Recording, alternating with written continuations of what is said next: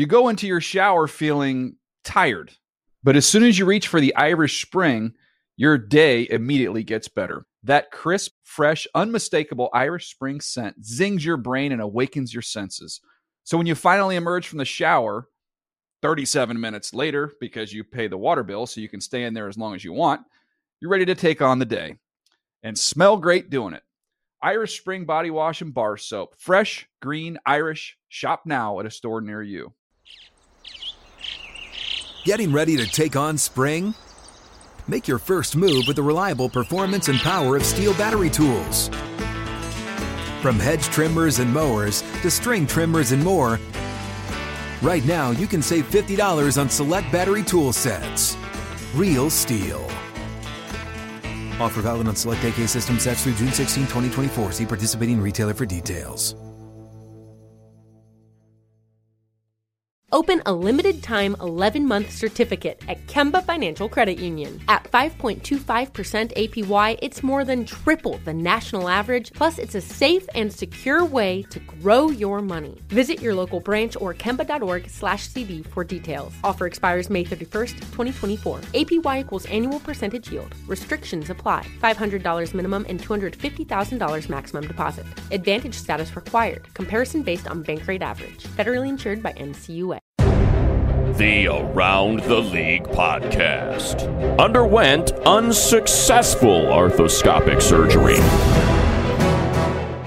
Welcome back to another edition of the Around the League podcast. My name is Dan Hanzus, and I am joined by a room full of heroes Chris Wesseling, Mark Sessler, and Greg Rosenthal. What up, boys? You got the order correct today. Thank you. Hey, Dan. Hey, what's up? Yeah, the order is correct. I know that people got uncomfortable when I mixed it up, but now we're every, everybody's name is in the proper uh, place, and we're in a really good spot. It's Friday, TGIF. Also in a good spot, the Cleveland Browns. You know, I mentioned they could be all by themselves in first place. If the Bengals lose, a very losable game to the Patriots, if the Steelers lose, the Browns could be in first place by themselves for the first time since week four of 2002. How do you feel, Mark Sessler? Well, also though, you know, Cleveland can never really have nice things, and so the win comes with losing your quarterback for the rest of the well, season. yes, okay. Obviously, that was bittersweet, and it was also so Browns. But let's focus on the positives here, Mark. I have known you for like three and a half years. I don't think I've ever been around you when the Browns have won three games in a row. And judging by my text messages last night, uh, which read like a fever dream from Sessler, uh, this game ran, ran the emotional gamut for you. It did. I just felt. Listen, I, you know, you can pick apart what they did or didn't do. It was one. I just watched it as a fan last night, and I desperately wanted them to win that game. I mean, I've, I don't think I've felt that way in a long time. And I think the the stadium had a sense to it too, where the, that fan base has been asleep because they've been put to sleep by that organization. There was some sense of excitement. Yeah, they lost Hoyer, and I'm not sure what happens from here on out. But I wanted them to win it. That's all I cared about. I didn't care how it got done, and it got done. How about um, Jim Brown put it best? Just keep that spirit that you have. It's fantastic. I love it. The town loves it. Everybody loves it. You got them zinging now, baby. I love that old man song. You know, we talked to him over the summer, and he. I'm not surprised to see that come out of his mouth because he's he got some quips. He's Jim funny. doesn't move too fast no more, but I'll tell you what. The guy's still sharp, and when you could drop those lines, you know, he's a legend. He's a living legend. That's all. It mattered that this was on national TV too, doesn't it? When you're a Browns fan, you're not on too much. It it does feel bigger. Well, and we're all you know the Browns are only put on because the league has to put every team. That's really the only reason they were in that game. I, I watched it in a big room full of people, and it, it was like obviously people that haven't watched the Browns in years. And who is this? T- who is this team? People How thought. And I many thought- people can you fit in your dungeon? It wasn't at my house. Oh, it wasn't at my house. Chris and I were talking about this after the game. I was wondering how you'd feel because, from our perspective, we thought Browns fans must not really be enjoying this that much because Hoyer, it looks like, has a serious injury, and I feel like the ceiling of this team is much lower without Hoyer. But it doesn't seem to have diminished the excitement too much. Well, I mean, really, I think that no matter what happened this season, it seems like their their goal is to go get a quarterback in May, and and maybe in a way, uh, you know, Hoyer having a big year or something like that would have muddied the waters there a little bit. I wonder if long term it's it's crystal That's a great clear. point, I think. Because, yeah, if he would have come in, and delivered a 23 touchdown season and was decent and led them to eight wins. They could have ended up sitting on him, and that could ultimately be a mistake. And that's exactly last time Chud was in Cleveland. That's what they did with Derek Anderson after that one deal with the Devil season. Right. And they signed him to a big contract. They keep everyone around for three more years, and, they, and it completely crumbled. So I still think the team needs to start over quarterback wise in the draft. I changed my answer since last night on this one. I'm so down on Weeden that it had me thinking that Browns, fan, Browns fans couldn't possibly be excited. But from what I've seen from the defense and Jordan Cameron and Josh Gordon in particular, there are enough bright spots on this team where you can feel like, hey, we're building something. And if we do get a quarterback in May, we we've got a chance to take control of this division. And Yeah. if and maybe Weeden being in there, they don't win quite as many games. They get a better draft pick. Maybe it's not the worst thing in the world. You know, the bigger news in that game, I thought, or just as big, was EJ Manuel going out, and we learned today he has an LCL sprain, and they couldn't run offense when uh, Jeff Tuel was in there, and so it sounds like Manuel's going to be out a few weeks. You knew that was coming with Tuel yesterday. Um, you know, he clearly isn't ready to be playing at this level, especially games that are close in the fourth quarter. So this Manuel injury is very bad news for the Bills, obviously, because do you can you envision a situation where Jeff Tuel is leading the Bills to victories in the, uh, during October? I, I no, I think this is our latest reminder that the preseason means absolutely nothing because he looked good in the preseason facing third string defenses. Yeah. Brandon Weeden too. Right, Right. Brandon Weeden too. The, you know these Our po- August pocket rock presence stars. doesn't really matter in the preseason because you're not getting rushed by third string defenders like that. Dan picked the Browns to go nine and seven exclusively based on Brandon Weeden's preseason performance. also the heart of Chud, who I picked as coach of the year, and that that's about five wins away from happening now. So That's a getting rollicking excited. train. the Bills have the Bengals and the Dolphins in the next two weeks. The Saints in New Orleans after that. So those are some tough defenses. Do we? Do they go get Josh Freeman? I would put a chance of Buffalo going and doing that over Cleveland right now because I think you've literally got nothing at quarterback if you're Buffalo. And right at the point of the season where Doug Marrone's first campaign could run off the rails if they don't have something solid. Yeah, That's but- a good point. But what about Josh Freeman? I mean, it's not like you could sign him off the street and he's your starter next week. By the time he'd be ready to go, Manuel would be probably back in the lineup. No, you could play him over Jeff Tuel. this It's next not week. like we haven't seen guys sign. We saw Vinny Testaverde at age 44 signed off his couch and came in and started for the But he Panthers. was a genius. you couldn't start him over Weeden I that uh, week, but don't you'd start recognize him over without Tuel. a chemis- chemistry lab. This actually, we had a discussion last night. Who are the worst starting quarterbacks that we've ever seen? Because we were wondering if Tuel would be that guy. I came up with Cody Pickett was mine. Wes had some good Ones. I had Brian St. Pierre, uh, Oh, this is good. I like various this. various iterations of Chris Weinke, Tyler Palko, What about Eric the- Hipple? Eric Hipple, Tyler- Ken Dorsey. The Tyler Palko Express, I will never forget. that hit those wounded ducks thrown on those Might out have patterns. the might have the weakest arm I've ever seen on a football field. Spurgeon Wynn was no dazzler. W- His name came up. No one remembers Cody Pickett, but that 49ers team where they ran out Pickett, uh, Dorsey, and Reta- I think Pickett was the fifth string guy, and just they all kept getting injured. Was the worst NFL team I've ever By seen. the way, if John Beck is listening to this, he's just been holding his breath the last 30 seconds. Congrats, John. Uh, he- Shanahan's personal Hall of Famer. who was the Uh, other guy? The card? Oh, Max Hall. That was Max another. Hall, that was a good one. Disaster. All right, so let's uh, get into week five, uh, the rest of week five anyway. Uh, we have uh, 14 games this week, as we do every week. We'll start out by spotlighting four games that uh, attract us for one reason or the other. And uh, why don't we start it off with Mark Sessler? I am taking a look at Denver, Dallas, and you know, I look I look at this Broncos team, and at what point are we going to just realize, you know, they're fascinating to watch because of how dynamic they are on offense, but will any of these games be close? This is a perfect opportunity for a Dallas team that I a couple weeks ago predicted would essentially win the NFC East at eight and eight. I I don't understand how they have a chance in this game, but what a chance it would be for Tony Romo to pull off a classic upset. I don't see it happening though. I absolutely think they have a chance. I think the Broncos are the best team in the NFL, but the, Dallas is not a bad team. I think they're a very good team, and you know this this could be a lot closer than people think. I'm not sure what to think about their defense though, because at times they look really impressive rushing the passer. But they gave up 500 yards last week in San Diego. They did not really play well other than the turnovers in week one. Morris Claiborne is a problem for them right now. He's getting picked on. They're benching Bruce Carter.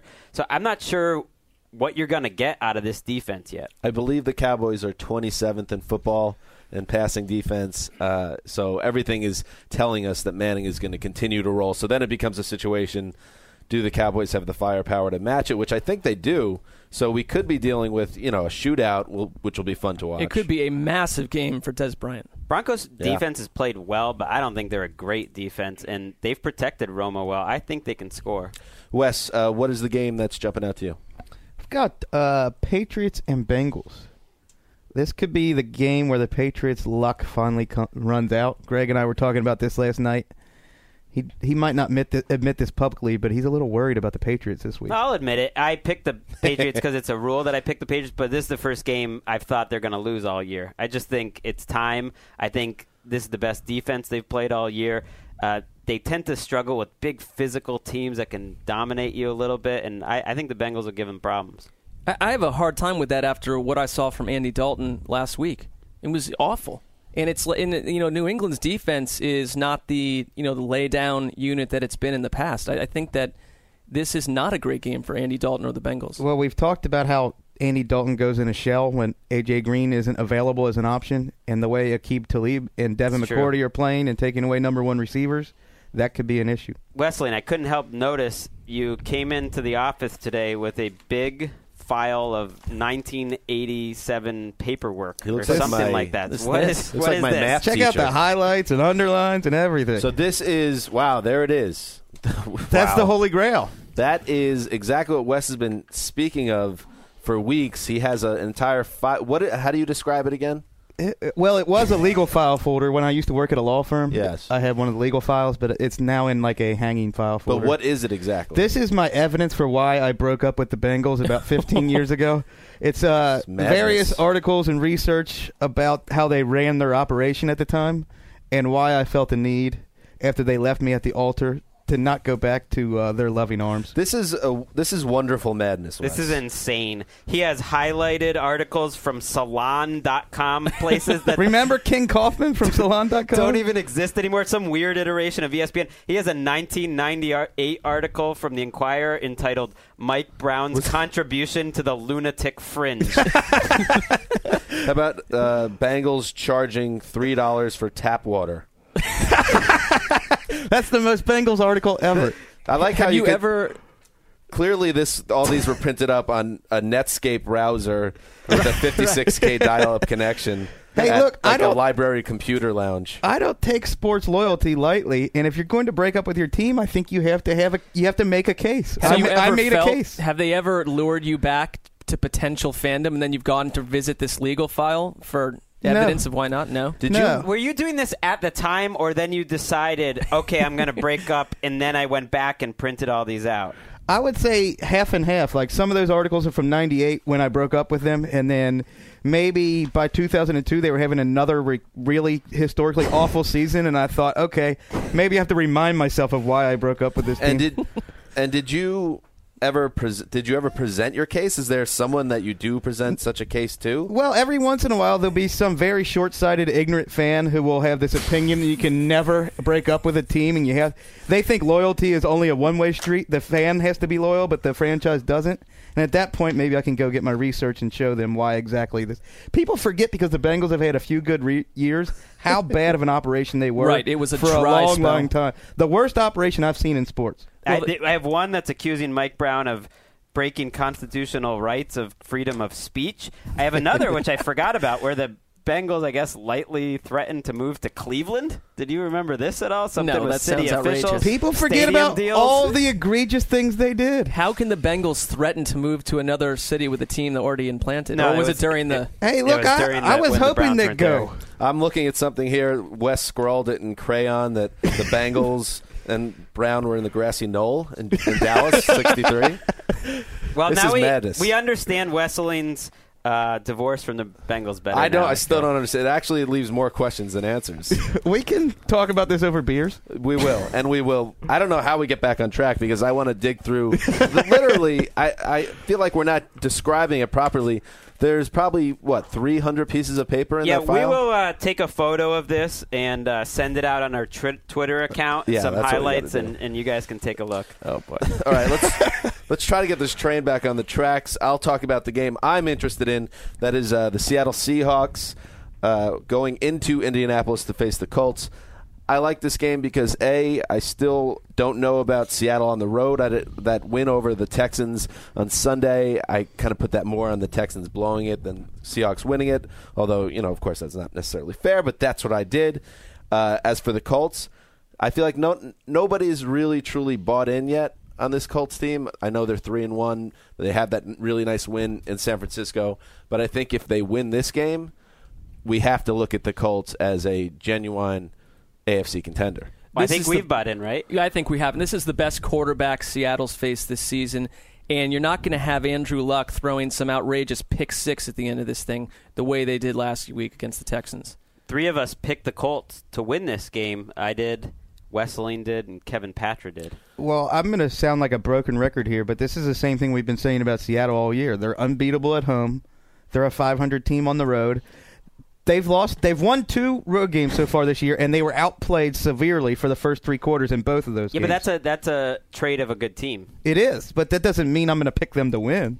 I took the Colts this week because I think they can play that Seattle Seahawks style of football, close defensive game, run the ball well, and I'll take Andrew Luck in a close game at home on turf. Uh, you know, over Russell Wilson. I don't think we disagree. I think the Seahawks are the maybe second best team in the NFL, maybe first. I think but, the Colts are good though. but They're the Colts good are good. That's what. Yeah, Yeah. I agree. And I'd say one subplot I'll be watching just because I find it kind of fascinating is Trent Richardson. He's still rushing about three yards a carry. He's going to have a tough task, obviously, this week, but let's see what he does against Seattle.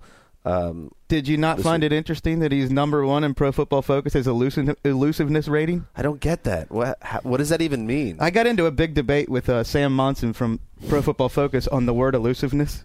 Yeah, Because, they're using uh, the wrong word. But a lot Yeah, of that so came in Cleveland, too. I tried to convince him he should change his rating to the Bo Jackson rating. right. It combines power and speed because LeGarrette Blunt won their elusiveness rating one year, which seems anathema to me. So is it, if if he breaks one tackle at the line of scrimmage and gets brought down two yards later, it's a plus play for elusiveness? exactly, yeah, and he has broken a lot of tackles. Yeah. what I've seen from him this year, he- he's not slow. He's just indecisive. He doesn't hit a hole hard, and he is breaking a lot of tackles, but he's not getting big runs because he's not hitting the hole hard. I do think that in Cleveland he faced you know eight guys in the box play after play, and that did not help on any level.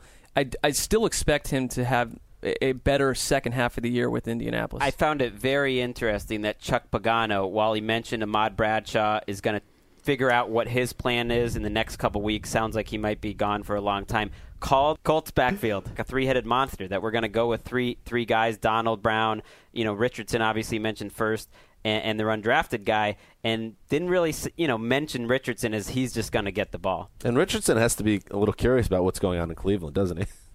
I'm telling you what, outside of that Indians loss, like no Cleveland team lost since he was it's like traded. dumping your girlfriend and then she goes and gets somebody better than you. It's happened to us all. Greg, what is your game this week that interests you? Lions and Packers, fun teams to watch. I love watching Detroit. I think we all picked the Packers in this game because you know the Lions haven't won there since 1991 and all that. That doesn't mean anything right now, and I don't think we know how good this Packers team is, and I don't think we know how good this Lions team is. It wouldn't shock me if they go in there and win this game.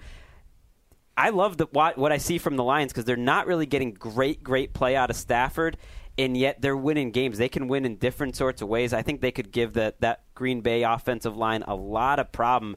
And to me, I think this is going to be the most entertaining game of the weekend. Greg, we have a special guest this week, don't we? I'm very excited about this. We're bringing in a special guest this Friday. We're going to try to do this each Friday to talk about some games. Uh, we're bringing in Ross Tucker, who has more jobs than anyone, I believe, in the football media business. Uh, he works for NBC Sports Network, Sirius XM, NFL Radio. He's got his own podcast, the Ross Tucker Football Podcast. Uh, you can reach him at Ross Tucker NFL is his Twitter account. Ross, welcome to the show. Thanks for having me. You guys have done a great, great job, not only with this podcast but with the blog. Man, I love it. I I know you guys take turns, but your uh, your roundups, your recaps. I mean, it's uh, it's much much needed for me and, and all the jobs you mentioned. I need I need somebody that's helping me, you know, reconcile everything quickly. So, um, you know, the, the, the tough thing is I need to make sure that my takeaways aren't always the same as your takeaways I like from the it. different games. We bring Ross on, and he starts uh, plugging us. Yeah, it's like Ross. Thanks for calling in. See you later. You Uh, so you're in Chicago this week for the Saints Bears game, but there was so much offensive line news this week, and you're a former offensive lineman that I, I wanted to get your takes on the trades that we saw this week. Levi Brown goes to the Steelers, Eugene Monroe goes to the Ravens. Yeah, I lo- I loved both trades and what they represented. I actually wrote about this in my column at, at the Sporting News uh, because I don't like Bryant McKinnie and Levi Brown very much, um, and I'm glad that the Baltimore Ravens are benching Bryant McKinnie and that the Arizona Cardinals basically got rid of Levi Brown for nothing. You know, both those guys, Bryant McKinnie in particular, I've been watching him for years, and I, I can honestly say, guys, I don't think I've ever seen any player in the NFL. Certainly, I haven't seen any offensive lineman manage to get away with playing as much as he has by giving out less effort. I mean, it's unbelievable. I've, I've never seen a guy walk on the field as much as Brian McKinnie does. I've never seen a guy give less effort. The only time that he's ever played well at all is really when he feels like it, uh, which was a couple times in Minnesota, and certainly you know, in the playoffs last year for Baltimore, but then they give him the new contract and Ed Reed and Ray Lewis, two guys from the U, aren't there anymore. And he goes back to really his his lazy ways. You know, you almost feel bad saying that, calling somebody lazy, but I, I don't know what he's like off the field. Maybe he's a hard worker. I don't know. I highly doubt it. I'm just going by inside the white lines. He gives minimal, minimal effort, and I think the Ravens were just tired of it, and they said, let's bring in Eugene Monroe. It's a contract year for him. He's a young player. He's a better player. So I like the fact that McKinnie is going back to the bench. And then out in Arizona, I mean, they're two and two. They're in the mix as as much as any other two and two team. Yet they traded Levi Brown for nothing. I mean, they, they you know the, the Arizona Cardinals basically said, and whether it's Bruce Arians or Steve Keim, I don't know, but they basically said we can't stand watching Levi Brown play football anymore. I mean, that's because think about how much money of his salary this year they're still paying, and he's another frustrating guy because you, know, you got to understand. I, I, I was below average talent and kind of an overachiever, and those guys are both way above average talent, underachievers. Levi Brown has not gotten better with his technique one iota since his rookie year, and it's really, really frustrating because at this level, so much of it has to do with technique. He's never improved it. The only solid year he had was not so coincidentally in 2011 when it was his contract year. And the Arizona Cardinals, listen, it's their fault. You know, I guess they felt like they were desperate. What are we going to do? But they gave him a nice new contract. But the new regime said, we're tired of it. We'd rather put some young guys in. We don't think they can play much worse than Levi's play, playing right now. And maybe we can build something with them for the future. So I guess, you know, it's a great day, in my opinion, these trades, for anybody like you guys who absolutely, I can tell from your tweets and your blog, you love the sport, you love football, you wish you had the athletic ability that those guys had. so I'm, I love that those guys got genesis. I guess the only person that doesn't really work out for is Steelers fans because they're bringing Levi Brown in to be their starting left tackle. But I think Mike Tomlin thinks that he can motivate Levi to play at a higher level. But I mean, I don't know what to tell you. The Arizona Cardinals have been trying that since 2007. Look, don't besmirch my athletic ability, Ross.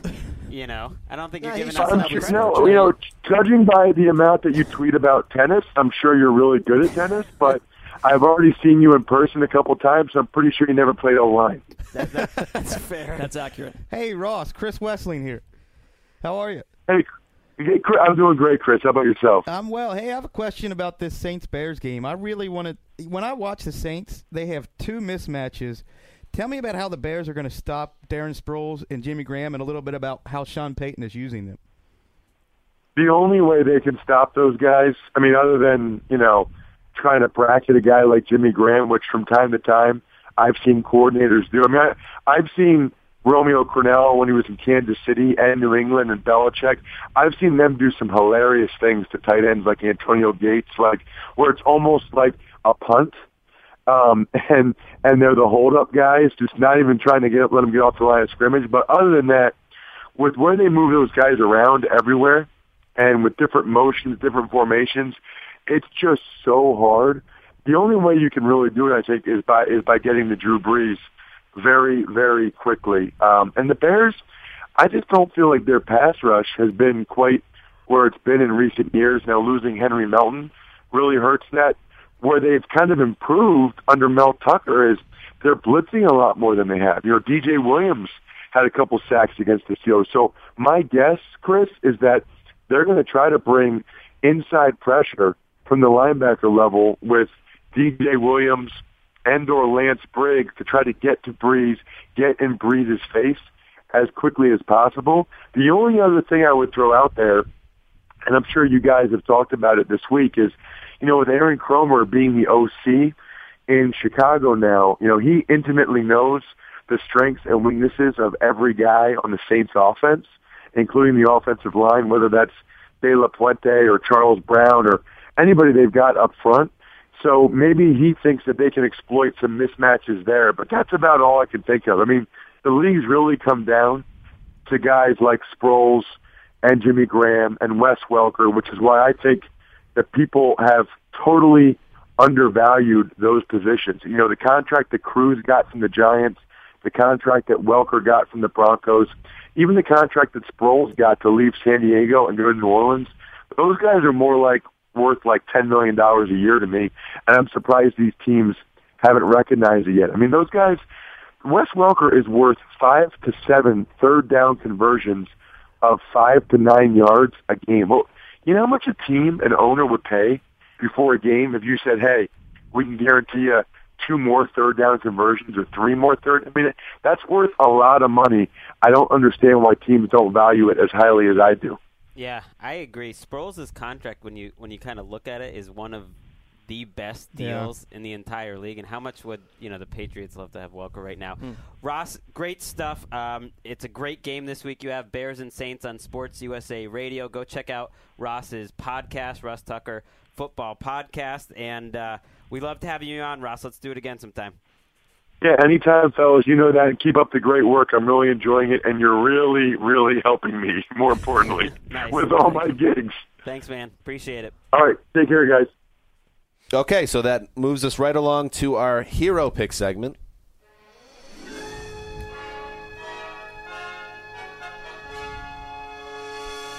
Defend your hero.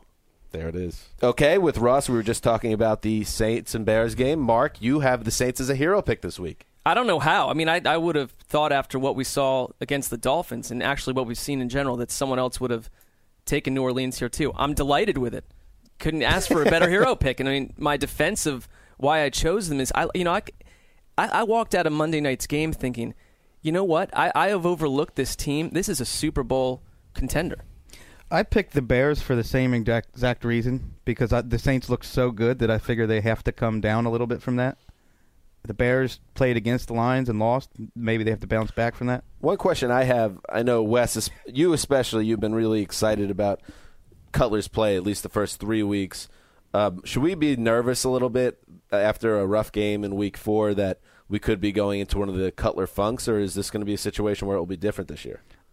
I don't have an answer for you because I think Jay Cutler is one of the most unpredictable quarterbacks in the NFL, and I like what Trestman has done.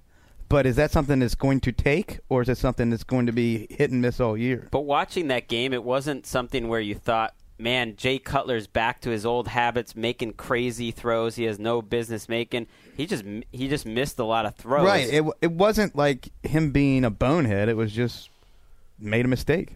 and the Saints aren't the same. You know, they're not the same way for the Superdome. They're not the same on grass. I mean, I don't I don't know what it is, but that's Well, been the case. When Sproles is one of your best players, he's he's a different player. He's a perfect example of a dome player.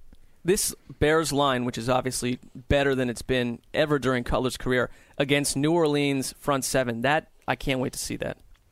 Uh, and one thing I'm curious about, and I'm with you, Mark. I agree that you know, I've slept on the Saints a little bit, potentially being another uh, having another big season. But are they a team we should really truly take seriously? Could they, for instance, go into Seattle in January and beat the Seahawks? Are they are they that type of team, or are they just a team that's going to pile up wins in the regular season? They just seems to me on offense. They you know they didn't have Graham for a big chunk of last year, and everything was off last year. But remember who they were the year before, almost unstoppable on offense. And Brees is playing at a high level. Sproles and Graham give them weapons. Let's not forget that every October and November, we see offenses running wild, passing the ball all over the place. And in December and January, it gets more conservative, more constricted. You have to be able to run the ball a little bit. And the Saints haven't shown they can run the ball at all this year. but they were a 13 and 3 team a couple years ago when they had no defense. You give Drew Brees at peak efficiency with an okay defense, doesn't need to keep at this level, and you're a Super Bowl contender. Right, but if they have to go on the road in a in a cold weather stadium in January, that's an issue for the Saints more so than other teams, I think. All right, let's move on to Greg uh, with another hero pick for the Dolphins, taking down the Ravens at home. Feeling good about the Dolphins after a tough uh, Monday night loss, huh, Greg? I don't feel good about either one of these teams. Has anyone watched the Ravens' offense here? It hasn't been good for a month. I think it's a coin flip game, so I took the home team. I didn't think about it too much. This is, I think, all our hero picks are favored. I mean, the, the Dolphins are the favorite in this game. The Saints are the favorite in the Bears game. So it's not a crazy pick. I can see why people aren't buying the Dolphins, but I think what we saw in the first month of the season, they're going to be in every game, and I think the Ravens are going to have a hard time with any halfway decent defense. And right what now. happened to Miami on Monday night is not going to happen against uh, Baltimore. I mean, Joe Flacco, and uh, obviously we all know the guy's an uneven quarterback in general. He was a disaster last week, and I don't understand why Baltimore ran the ball nine times against a Bills defense that had been giving up about 150 on the ground each week coming in. That was odd to me. That's going to be fixed this week. Harbaugh went out of his way to say, "Look, we need to get the ball in Ray Rice's hands. He's the centerpiece of our offense, and he will get on track." And they're not an easy team to run against. You mentioned they're not a team built the Dolphins that is for a track meet. I think they like this sort of matchup, and I think they're a better team right now in Baltimore. Wes, here's a game I'm kind of fascinated with. You you took the Texans uh, to beat the Niners on the road on Sunday night. Uh, coming off, the Texans are coming off one of the worst possible losses you could have, at least in September. You know what I mean? Like this this is a team that is in trouble a little bit. You would think at two and two now. You think they're going to win in San Francisco? Tell me why. This Hero is another. pick. This, is a Defend real your hero pick. This is another coin flip game, but you're you remember like uh, we see a player at the end of his career, uh, Ed Reed, for example, last year. Judge the game, not the name. That's who the 49ers are right now. Judge the game, not the name. They're not playing like the 49ers. They they wiped out the Rams on the scoreboard, but the 49ers didn't play a good game. The Texans, I don't know who they are right now. They dominated the Seahawks for three quarters, so we know they can beat the, the 49ers. We know they can do that. At Can't- home. And, you know, I, Greg's made fun of me a little bit for how much I've pumped up Cushing. And I'm not saying he's the best linebacker in the league, but this defense just plays totally different with him in the lineup. They are one of the most dominant defenses in the NFL when Cushing's on the field. And when he's off the field, they're an average defense. You know, Dan took a ton of heat in the city of Houston on radio for going out on a limb at the time and saying Houston was an eight and eight football team. I don't have a big problem with that. Not today. And Dan even said to us, "Wait, why could they be eight and eight? I can't think of how uh, you know two big games that Matt Schaub has won on the road in a game like this where he, they shouldn't have. He doesn't get it done, and I don't think he's going to on Sunday. he really never has. To Chris's point, though, Schaub's had better moments this year overall than Kaepernick. And the probably the most consistent unit in this game has been the Texans defense. They've been good. So I, I hear you. I thought it was a coin flip game, but I'm I kind of don't trust Schaub at the end. Okay, uh, my hero pick, and I don't know why I keep doing this. Is this is just like I don't even. The behavior is just so destructive. I picked the Giants for the fifth straight week. They are single-handedly, as K. Rich behind the glass shakes her head, diehard Eagles fan. Uh, week after week, they let me down, and I really nothing. I it's basically a Sessler. I have that a feeling that I understand that the Giants have to win eventually. They're Wait. I, this was my exact same reasoning for picking the Giants last week. I had a Sessler. Well, I'm they have to win eventually. Sesslers come true. These Sesslers have you in last place in the picks and you in second to last. Yeah, we'd encourage you, Dan. Just keep picking New York and I keep need to doing it come all up with a season. Wessler. The yeah. So shut up, guys. First of all, second of all, the Eagles they don't they're not very good to me. I don't I don't think the Eagles are a, a very good team at all. And I obviously I can't say the Giants are a good team, but the Giants have to win eventually. They're at home. It's going to happen this time. Let's talk about the inconsistencies of Dan Hanzus' convictions. Yes, yes. you will never pick the Chargers again because they burned you, but you'll pick the Giants for five straight weeks, and you hate Wait, the Texans. but to your point, this is how inconsistent he is. He picked the Chargers this week. What? he has no. It doesn't matter what he Greg's says. up out of his seat. He's up. Listen, uh, that is a, I lack honor. As I, I say, as I say on my Twitter profile, I'm a seven and a half, seven and a half out of ten on the human decency scale. I'm not perfect. None of us are. I can't. I didn't realize that Philip Rivers was going to become an MVP level player again. So you know, get off my back. But uh, yeah, Fair enough. You know what? Uh, I don't know what to say. I don't know why I picked the Giants. I'm upset that I did, but I did, and I just I have a Sessler. It's you like could look great. Who knows? It's like when sometimes you go to a funeral or you hear people talk about someone and they're like, when he said something, that got done. No one's going to say that about no, Dan. eh, that's fine. that's fine. I, I can deal with that. But to your point, Wes, the the Chargers game really bothered me because it was a hero pick. I don't think I've had a hero pick on the Giants yet. If they burn me, uh, They're dead to you?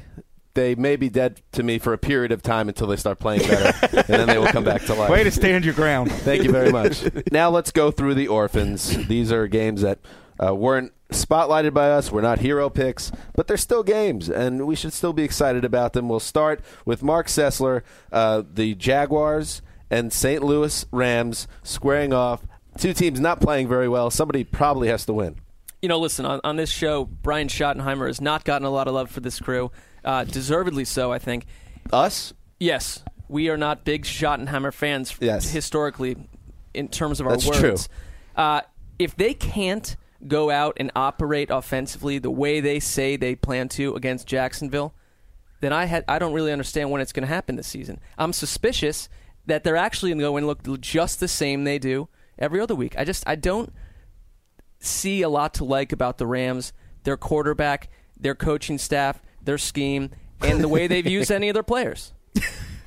Well, I told Greg I, I kind of feel a little bit better about the Jags this week with Justin Blackmon coming back. Marcedes he- Lewis is getting healthy, and then I remembered they just traded their left tackle, and they're going to put Right. Luke Joeckel, who has struggled at right tackle, they're going to put him at left tackle. And actually, Lewis re-injured his calf. okay, so I'm wrong about that. so there's nothing for Jaguars fans to look forward to Oh, and you, and you get to play Robert Quinn and Chris Long on turf with that line. with your bad quarterback. Wouldn't the Jaguars be the perfect team to sign Josh Freeman? Because you obviously Gabbert's not your future. Obvious, obviously Henne's not the future, and Freeman you could take a flyer on him, see what happens. If he doesn't show you anything, you know who cares? You What if he ends else. up messing with your chances of getting the first overall pick?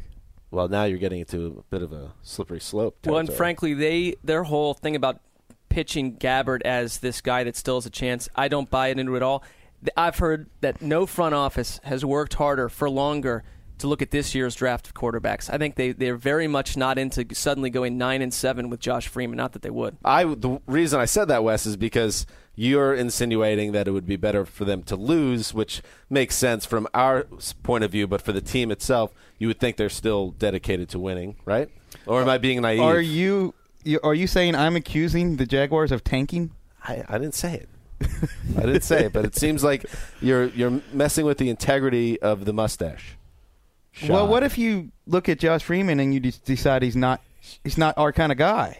You know, there are reports that he hasn't been good in the locker room. He's not a leader. and it, it sounds like the Jaguars aren't interested. From you there know, could I- be a lot of reasons they're not interested. All right, well, whatever. then you know, enjoy playing, playing Gabber. What do you want from me? There's a shadowy league figure coming in. Wes, uh, tell us a little bit about Kansas City and the Tennessee Titans. Uh, I am still trying to uh, get on the bad side of Chiefs fans. I'm going to pick against them again just so they can fill my Twitter box with hate, and then I can block. I can add to my uh, Dikembe Mutombo like block figure on Twitter. Chris is standing up and waving his finger at us right now. Uh, the uh, this is a I can't say I'm excited about Ryan Fitzpatrick, but it's a vote for the Titans defense, which has played better than every defense they've played against. I picked the Titans to win this game too. I thought I might get a hero pick for it because are the two quarterbacks in this game that much different? No, Are the defenses that much different? They're, they're kind of similar teams. they are. They're very similar. So I, I, Tennessee, every week you watch them, they're a little better than you expected. I'll them to admit be. that Alex Smith is better than Ryan Fitzpatrick just because Fitzpatrick has more turnovers. But it's not. He's not like a. It's not like Fitzpatrick couldn't channel some uh, some magic for a few quarters and outplay him. they're very they're actually the opposite quarterback. No one has a higher ratio of aggressiveness to lack of arm strength than Ryan Fitzpatrick because he doesn't like Alex Smith. He doesn't have a gun, but he doesn't care. He comes in there and he's just going for it. Throwing caution He's to the just he's a man with a giant beard. That's all that He life should requires be. Uh, sometimes. he should have a paper towel endorsement. Um, he should because what is it, Brawny Man? Yeah. Nice, nice. nicely Room played. slowly warms up to that Um, joke. okay, so let me talk about the, the Panthers at the Cardinals. This one was a bit fascinating to me because this was a straight sweep for ATL, inclu- including Kevin Patra. All five of us picked the Panthers to beat the Cardinals on the road. Um, I don't know what we've seen from the Panthers to all pick them to beat a Cardinals team at home at this point. Uh, They won a game thirty-eight to nothing. Do you I'll remember tell that? you what. Can you? Yeah, but you know that's different. That was a watched totally Arizona's offensive line? Uh, listen, I, I don't know why we all picked the Panthers. Are they that much better than the Dan, Cardinals? who's the uh, rookie of the year candidate for the Panthers on defense? Oh, you, you're going to put me on the spot there? Star Lotulelei. I just wanted to hear you say that. Star Lotulelei. But for but really, that's that's the ma- Outrageous. that's the matchup. That's a correct I don't think- pronunciation, pronunciation of it. I don't think Arizona's depleted offensive line can block Starlatulele and company. That's not how you say it. I don't know. I guess I'm the the thing. I, I'm not sold on the Panthers in the sense that uh, let's see them win a close game, especially on the road. Let's finish a game out. Haven't seen it yet, so Hey, let's see the Cardinals not win a game at the last second against Mike Glennon and Sam Bradford. Right. This is not going to go well for Carson Palmer, who is a statue back there. He's going to get canned. All right, uh, Greg. The San Diego Chargers and Oakland Raiders playing at 3:30 in the morning on Sunday night. It's actually 11:30 Eastern, 8:30 Pacific. What a It- company, man! It's on NFL Network. Chris Wesseling's going to be in the office until the wee hours of the morning. I'm going to be home eventually watching this game and being excited. I, I'm excited about this game. The Raiders' defense is spunky. Uh, Terrelle Pryor's back. Philip Rivers is playing at a high level. I, I think this is going to be a more interesting game than people think. And the question I have to ask is are the Raiders going to get that win and put your softball pants in jeopardy? yeah, that's the real question. Will Chris Wesseling eat his softball pants? And and for those out there that don't know, I listened to our last podcast and realized there's probably a lot of people listening that don't know. If the Raiders win six Poppycock. games, the Chris Wesseling has to eat his softball pants, and the Raiders have shown some fight this year. There's year. a pulse. Wait, they have one win. They've been Well, yeah, competitive. besides that, I'm not really worried about my softball pants yet. you thought they were the worst team in the league. They're not the worst team. They're in the the league. second worst team in the league. Well, they might be bottom five. better than the Giants. you got to Okay, admit, I'll though, give you Your that. pants are safe. I think. six point six wins seems a little more likely now than it did 30 days ago. If Matt Flynn ever makes another appearance in a Raiders uniform, my softball pants are spick and span. well, They're guess hanging what? up in the closet It's- and never getting touched. It's more likely that you appear in a Raiders game again than Matt Flynn. That's a good point. His coach despises him in I an just- open sense. I just want to say that I can't wait until after this game when uh, I'm driving home and it's only me and drunk drivers on the road at three in the morning. You're not expecting me on Monday. I come in at four in the morning to start reporting on what happened the day before. I will have no input on this game. I will be asleep. I'll, I'll give you a high five on my way out the door.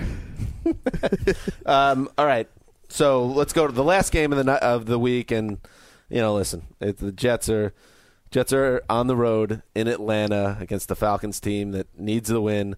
Jets don't have any other wide receivers. They have a rookie quarterback that might be a walking disaster. Uh, this probably will not end well for Gang Green. You know what they do have though? What? Snacks. they do have Snacks Harrison. Uh, you know, he's a he's a great man and uh, a, a great figure in, on the def- defensive line. But they're not going to be able to score any points, and they probably, even though they do have a good defense, the Falcons are going to score 25, 30 Well, points what if easy. Rex Why? Ryan pulls Why are the? Falcons going to score that much? I don't like the. I don't like the. Well, the, this is the biggest problem with the Jets defense, and it's not their fault. It's that their offense puts the Jets defense in a terrible spot with these turnovers, and they ended up playing at least two or three series where the, it begins in their side of the field, and they get burned that way. I think if you believe in Rex Ryan, th- this is the game that he could turn ar- around essentially the way people feel about him as a head coach of the Jets. This is a huge opportunity for him. Will he take care of business? No. Oh, that's not fair to Rex. Come on, can't put it on Rex if they get whooped in Atlanta on Monday night. Atlanta's can- one and I three. can I, put think it they on could him. give. I don't see why the Jets couldn't give him some problems. Did anybody pick him? No. well, it's the same matchup as uh, Arizona.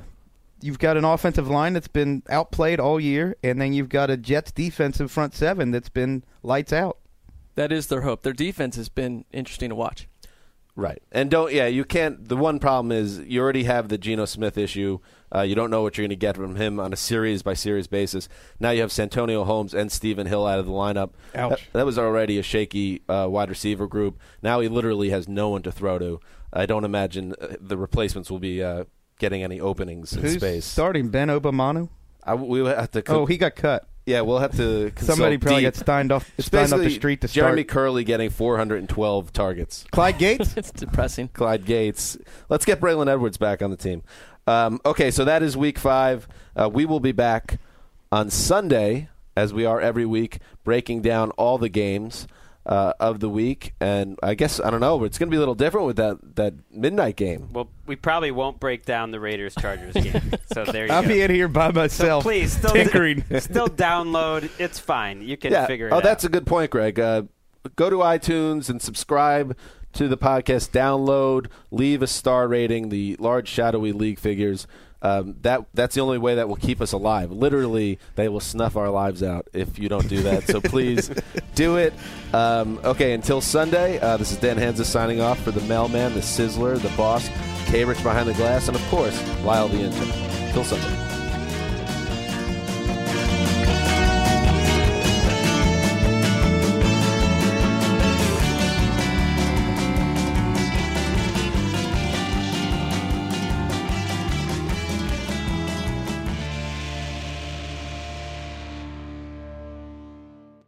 You go into your shower feeling tired, but as soon as you reach for the Irish Spring, your day immediately gets better. That crisp, fresh, unmistakable Irish Spring scent zings your brain and awakens your senses. So when you finally emerge from the shower, 37 minutes later, because you pay the water bill so you can stay in there as long as you want, you're ready to take on the day and smell great doing it. Irish Spring Body Wash and Bar Soap. Fresh, green, Irish. Shop now at a store near you. Open a limited time 11 month certificate at Kemba Financial Credit Union. At 5.25% APY, it's more than triple the national average, plus, it's a safe and secure way to grow your money. Visit your local branch or kemba.org slash CD for details. Offer expires May 31st, 2024. APY equals annual percentage yield. Restrictions apply. $500 minimum and $250,000 maximum deposit. Advantage status required. Comparison based on bank rate average. Federally insured by NCUA. Hey guys, back at the playground again, huh? Yep. You know what this playground could use? A wine country. Heck yeah, and some waves so we could go surfing. Oh, ah, love that. A redwood forest would be cool.